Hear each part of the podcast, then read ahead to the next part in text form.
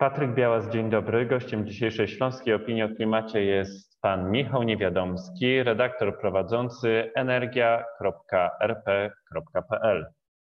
Dzień dobry. Dzień dobry, witam serdecznie. Przed kilkoma dniami mieliśmy awarię w Bełchatowie. Czego się nauczyliśmy z tej awarii? Jakie wnioski powinny, powinniśmy wyciągnąć? My jako mieszkańcy, no i miejmy nadzieję rządzący.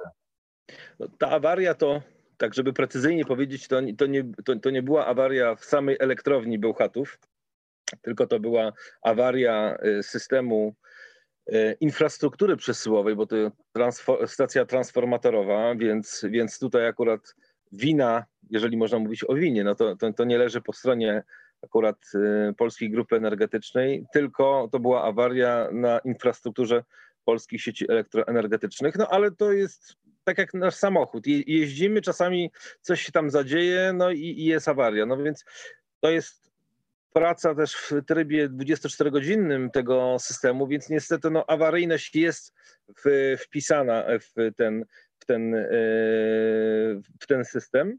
Natomiast no, tutaj przy okazji warto sobie też powiedzieć o tym, że są systemy tak zwane predykcyjne, które są w stanie określić w którym miejscu może dojść do e, awarii na infrastrukturze liniowej. I takie systemy na przykład stosuje PKP Energetyka.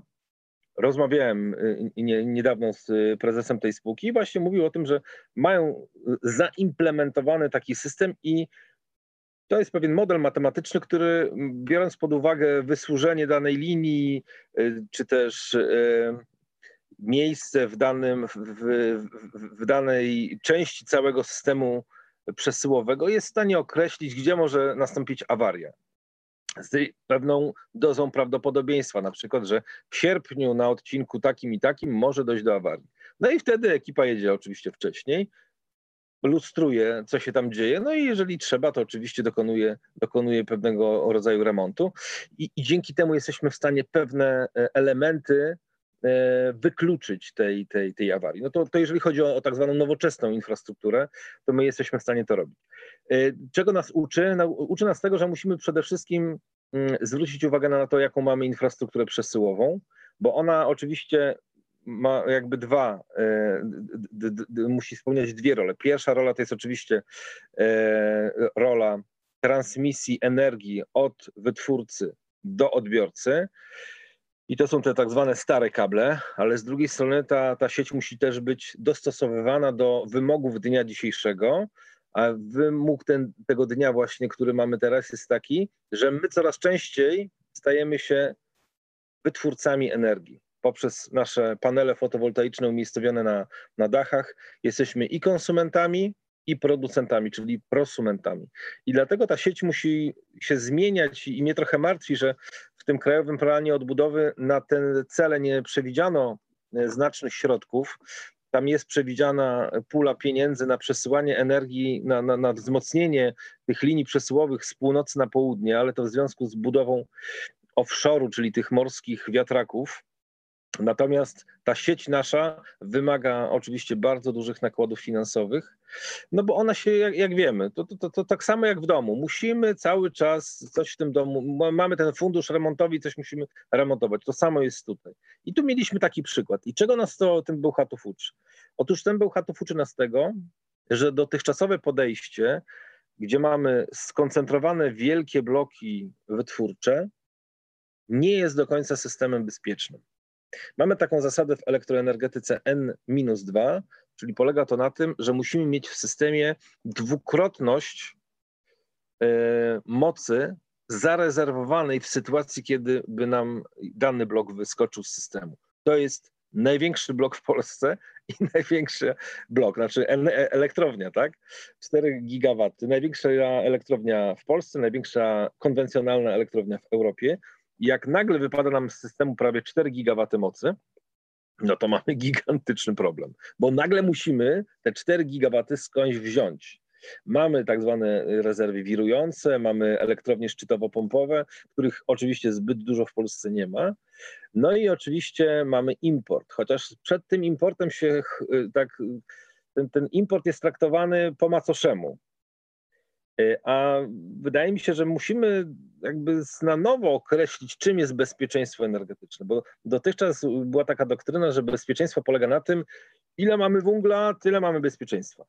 No ale okazało się, że ten plan nie do końca jest, odpowiada realiom, które teraz mamy. Mamy bardzo wysokie ceny uprawnień do emisji CO2 i ten, do, tego, do tej energii z węgla dopłacamy. Mówi już nawet o tym wicepremier Sasin. To znaczy, że jest świadomość w rządzie tego, że jest z tym giga problem. I ten węgiel, który był tą podstawą bezpieczeństwa, no już przestanie ją być, bo jest właściwie nie tyle, węgiel jest nie tyle takim elementem, który nam to bezpieczeństwo buduje, tylko właściwie nam je podkopuje. Bo bezpieczeństwo ma swoją cenę, ale gdy cena tego bezpieczeństwa jest zbyt wysoka, to uderza w samo bezpieczeństwo. I ta cena energii z tego węgla jest strasznie droga i ona nam podkopała to całe, cały system bezpieczeństwa, na którym żeśmy bazowali i musimy to bezpieczeństwo zbudować od nowa, między innymi myśląc o tym, w jaki sposób możemy się zabezpieczyć e, dostawami z zewnątrz od sąsiadów, bo oczywiście to wszystko działa w dwie strony. Czasami to my musimy sąsiadów wesprzeć, na przykład Niemców, co miało miejsce, a czasami to Niemcy nas muszą poratować, Niemcy, czy Szwedzi, czy Czesi, czy Ukraińcy. I to jest bardzo istotna kwestia, którą musimy też mieć na, na uwadze, budując nowy system bezpieczeństwa, ale budując też zupełnie nową architekturę systemu elektroenergetycznego. No właśnie chciałem o to e, zapytać, bo e, zmierzamy w kierunku tematu transformacji energetycznej, prawda? I wydaje mi się, że lekcja, którą powinniśmy odrobić e, z Bełchatowa jest taka, że ta nasza energetyka, e, zarówno e, ciepłownictwo, jak i elektroenergetyka muszą się zmienić. I wspominasz tutaj o tym, że bardzo ważna jest współpraca. Czyżby właśnie współpraca była taką jedną z głównych osi, z głównych zasad tej e, nowej energetyki, o której teraz mówimy? Na pewno współpraca jest tutaj potrzebna i, i, i wydaje mi się, że my musimy w ogóle spojrzeć na energetykę z zupełnie innej, z innego wymiaru. To tak, tak jak trochę um, odwołam się trochę do, do, do, do, do, do też opieki zdrowotnej. Dużo mówimy o opiece zdrowotnej, bo zmagamy się z pandemią koronawirusa. I wydaje mi się, że znaczy to, ta, ta, ta nasza służba zdrowia niewydolna, y, nieefektywna, choć ludzie wspaniali, fantastyczni, którzy pracują w tej, w tej opiece y, y, zdrowotnej, niedofinansowani, a i ta cała, cały system niedofinansowany, mimo miliardów ładowanych co roku w opiekę, wymaga zmiany i ta pandemia pokazała, że mimo tego, że mamy ten system nieefektywny, no jesteśmy, jakby lekarze, pielęgniarki, cały ten personel medyczny dał sobie radę z, z tą pandemią i musi nastąpić zmiana teraz całego systemu, jak to wszystko poukładać. I tak samo musi być w, w, w naszej elektroenergetyce. Musimy ją wymyślić na nowo. Musimy na nią spojrzeć zupełnie z, z, innych punktów widzenia, bo ten system, który, który, który, który mamy i który też był budowany w ostatnich latach, moim zdaniem właśnie e, e traci rację bytu, czy stracił nawet tę rację bytu. No bo jeżeli energia z lądowej, z, z lądowej turbiny wiatrowej jest najtańsza w systemie, a myśmy pięć lat temu w imię ratowania rentowności bloków węglowych wykosili możliwość budowy nowych wiatraków, no to przepraszam.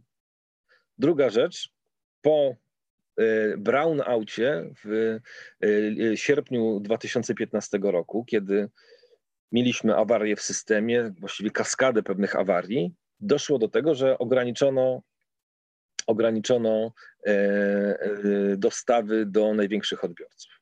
Czyli mamy klasyczny brownout, czyli ostatni taki element przed, przed, przed blackoutem. I mm, Wtedy, gdy pojawiały się takie głosy, a może byśmy wzięli i od, wyremontowali linię 400 kV z elektrowni Chmielnicka, z elektrowni jądrowej na Ukrainie do Rzeszowa, która jest od tam 30 lat czy, czy, czy więcej i jest niewykorzystywana, no to wtedy też słyszałem takie wypowiedzi, nie możemy tego zrobić, ponieważ to jest tańszy prąd, który będzie uderzał w rentowność naszych bloków. No więc żeśmy stawiali na to, żeby budować rentowność tych bloków, No i po pięciu latach co mamy? Że to jest najdroższa energia na rynku.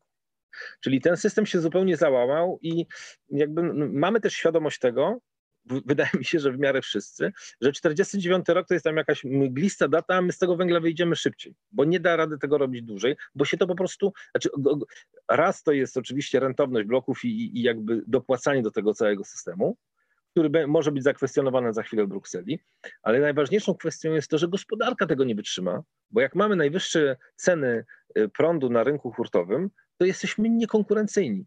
A tutaj, przepraszam, ale tu nie ma, nie ma zmiłuj. Czesi mają tańszy prąd, Niemcy mają tańszy, tańszy prąd. No więc, przepraszam, z kim mamy konkurować? Jak nie, nie konkurujemy już ceną, ceną robocizny, no bo koszty pracy u nas rosną i dzięki Bogu, bo będziemy zarabiać zaraz więcej. No więc czym możemy konkurować? Jak nie będziemy mogli konkurować cenami energii, bo mamy je najdroższe, no to przepraszam, no, gdzie mamy jeszcze ciąć? Tak? No, no bo to jest też takie pytanie o pewien model gospodarczy, który chcemy budować. I Mając to na uwadze, musimy się zastanowić, zastanowić, jaką energetykę chcemy i na co chcemy postawić. No bo ja mam takie dojmujące przekonanie, czytając różnego rodzaju też dokumenty, że w Polsce energię elektryczną mają wytwarzać tylko i wyłącznie spółki Skarbu Państwa. No, ale zaraz. Czemu nie jesteśmy w stanie wprowadzić pewnej konkurencji? Tak? Wprowadźmy ją pozwólmy, jeżeli ktoś chce zainwestować w produkcję energii, dajmy mu taką możliwość. Czy to jest fotowoltaika, czy to jest turbina wiatrowa, czy to będzie wodór, czy to będzie SMR, y, y, y, energetyka jądrowa nowoczesna, modułowa. Tutaj tych przykładów jest, jest oczywiście dużo. No i też kwestia pod tytułem magazynowanie energii. Tak, no bo to jest chciałem też... o tym porozmawiać. Tak, tak, tak, bo e, e, jeśli nie węgiel w systemie, no to co? No to jest to pytanie, na które ja nie mam do końca jasnej odpowiedzi, bo oczywiście e, rozwiązanie, o którym czytam w dokumencie Polityka energetyczna państwa do roku 2040, no, paliwem przejściowym jest gaz, czyli o połowę mniej emisyjny, ale jednak surowiec kopalny, który, na który mamy teraz postawić do czasu, kiedy Polska chce postawić duże, duże bloki jądrowe. Do tych dużych bloków to za chwileczkę dojdę. Tylko pytanie też jest takie, czy faktycznie musimy wy, wybierać tak zwane mniejsze zło, którym jest gaz? No bo wiemy, że on już nie jest y, wspierany w, w Unii Europejskiej. Jest on, y, gaz jest oczywiście pewnym rozwiązaniem, tylko pytanie w jakiej skali? Co ma być w podstawie systemu elektroenergetycznego. Bo wiemy, że źródła zależne od pogody no, działają wtedy, kiedy jest sprzyjający warunki atmosferyczne. Albo świeci, albo wieje. A wtedy, kiedy ani nie świeci, ani nie wieje, musimy mieć energię. Czy to energię elektryczną, czy też energię cieplną. No bo o tym też musimy mieć, to, to musimy mieć też na względzie. Pytanie, w jaki sposób magazynować tę energię? W czym? W bateriach litowo-jonowych, w wodorze czy w y, elektrowniach szczytowo-pompowych. Ostatnio miałem spotkanie z jednym z wiceprezesów dużej spółki Skarbu Państwa, który pokazał mi projekt magazynu, gigantycznego magazynu nieopodal Bełchatowa, który byłby w stanie zabezpieczyć pracę elektrowni, która w ogóle będzie oczywiście wyłączana w najbliższych latach, stopniowo, bo to są, bo to są bloki do wyłączania w perspektywie najbliższych 15 lat. Magazyn oczywiście jest drogi, bo on kosztuje, bo on kosztuje e, chyba około 40 miliardów złotych, ale jest w stanie zabezpieczyć pracę, tak? W momencie, kiedy wypada nam z systemu taki cała elektrownia, ten magazyn jest w stanie te, te, te zapotrzebowanie pokryć. Więc tu my stoimy przed pewną dyskusją, w jaki sposób te, te, te, to, to, to, magazynowanie energii zorganizować. Cieszy mnie to, że w KPO, czyli w tym Krajowym Planie Odbudowy, dużo się mówi i, i, i dużo pisze i, i, środków się przewiduje na, na, na, wodór, bo wodór jest rozwiązaniem, nad nim trzeba pracować. Oczywiście teraz ta sprawność jest niewielka, czyli wyprodukujemy ten zielony wodór z farmy wiatrowej. Mamy ten zielony wodór i później konwersja tego zielonego wodoru na energię elektryczną na razie jest nieopłacalne, bo są zbyt duże straty. Teraz, no ale sięgnijmy pamięcią, zobaczmy, co było 20 lat temu w komórkach albo w innych rozwiązaniach IT, albo w jakichkolwiek innych y, y, y, rozwiązaniach technicznych. Jesteśmy świadkami gigantycznego przełomu technologicznego w wielu branżach. I tutaj też ja bym oczekiwał i też spodziewam się, że będzie duża zmiana. Można powiedzieć oczywiście, że, e, że z jednej strony my mamy pewien moment kluczowy, jeżeli chodzi o, o, o energetykę, ale z drugiej strony my nie możemy zapominać o tym, że inni też stawiają na innowacje. My nie możemy być, być w tyle. My musimy też dostrzegać pewne megatrendy, które są na świecie, a nie, a nie no, rozmawiałem z jednym politykiem ostatnio i byłem zszokowany, kiedy słyszę, że my tak właściwie to, z tego węgla to nie powinniśmy tak rezygnować, bo być może jednak z tego węgla coś, coś tam uda zrobić, może coś tam zgazować, może, no, no błagam. Znaczy, no, już bajki tej historii, znaczy, no, to, to po prostu zamknijmy w tych książeczkach, żeby dzieciom do poduszki może czytać, ale, ale e, pomyślmy o tym, jakby, znaczy, jakby pomyślmy też o, o, o, o kwestii, gdzie my chcemy być za 10, 15, 20, 30 lat. Tak? Zobaczmy, zobaczmy, na jakie rozwiązania stawia, stawiają nowoczesne gospodarki. Ja już nie chcę mówić Zachód, no bo Japonia na wodór też gigantycznie stawia. To właściwie kraj wodorowy jest, który, który przestawia swoją gospodarkę w dużej, w dużej mierze na, na wodór, bo upatruje w tym szans.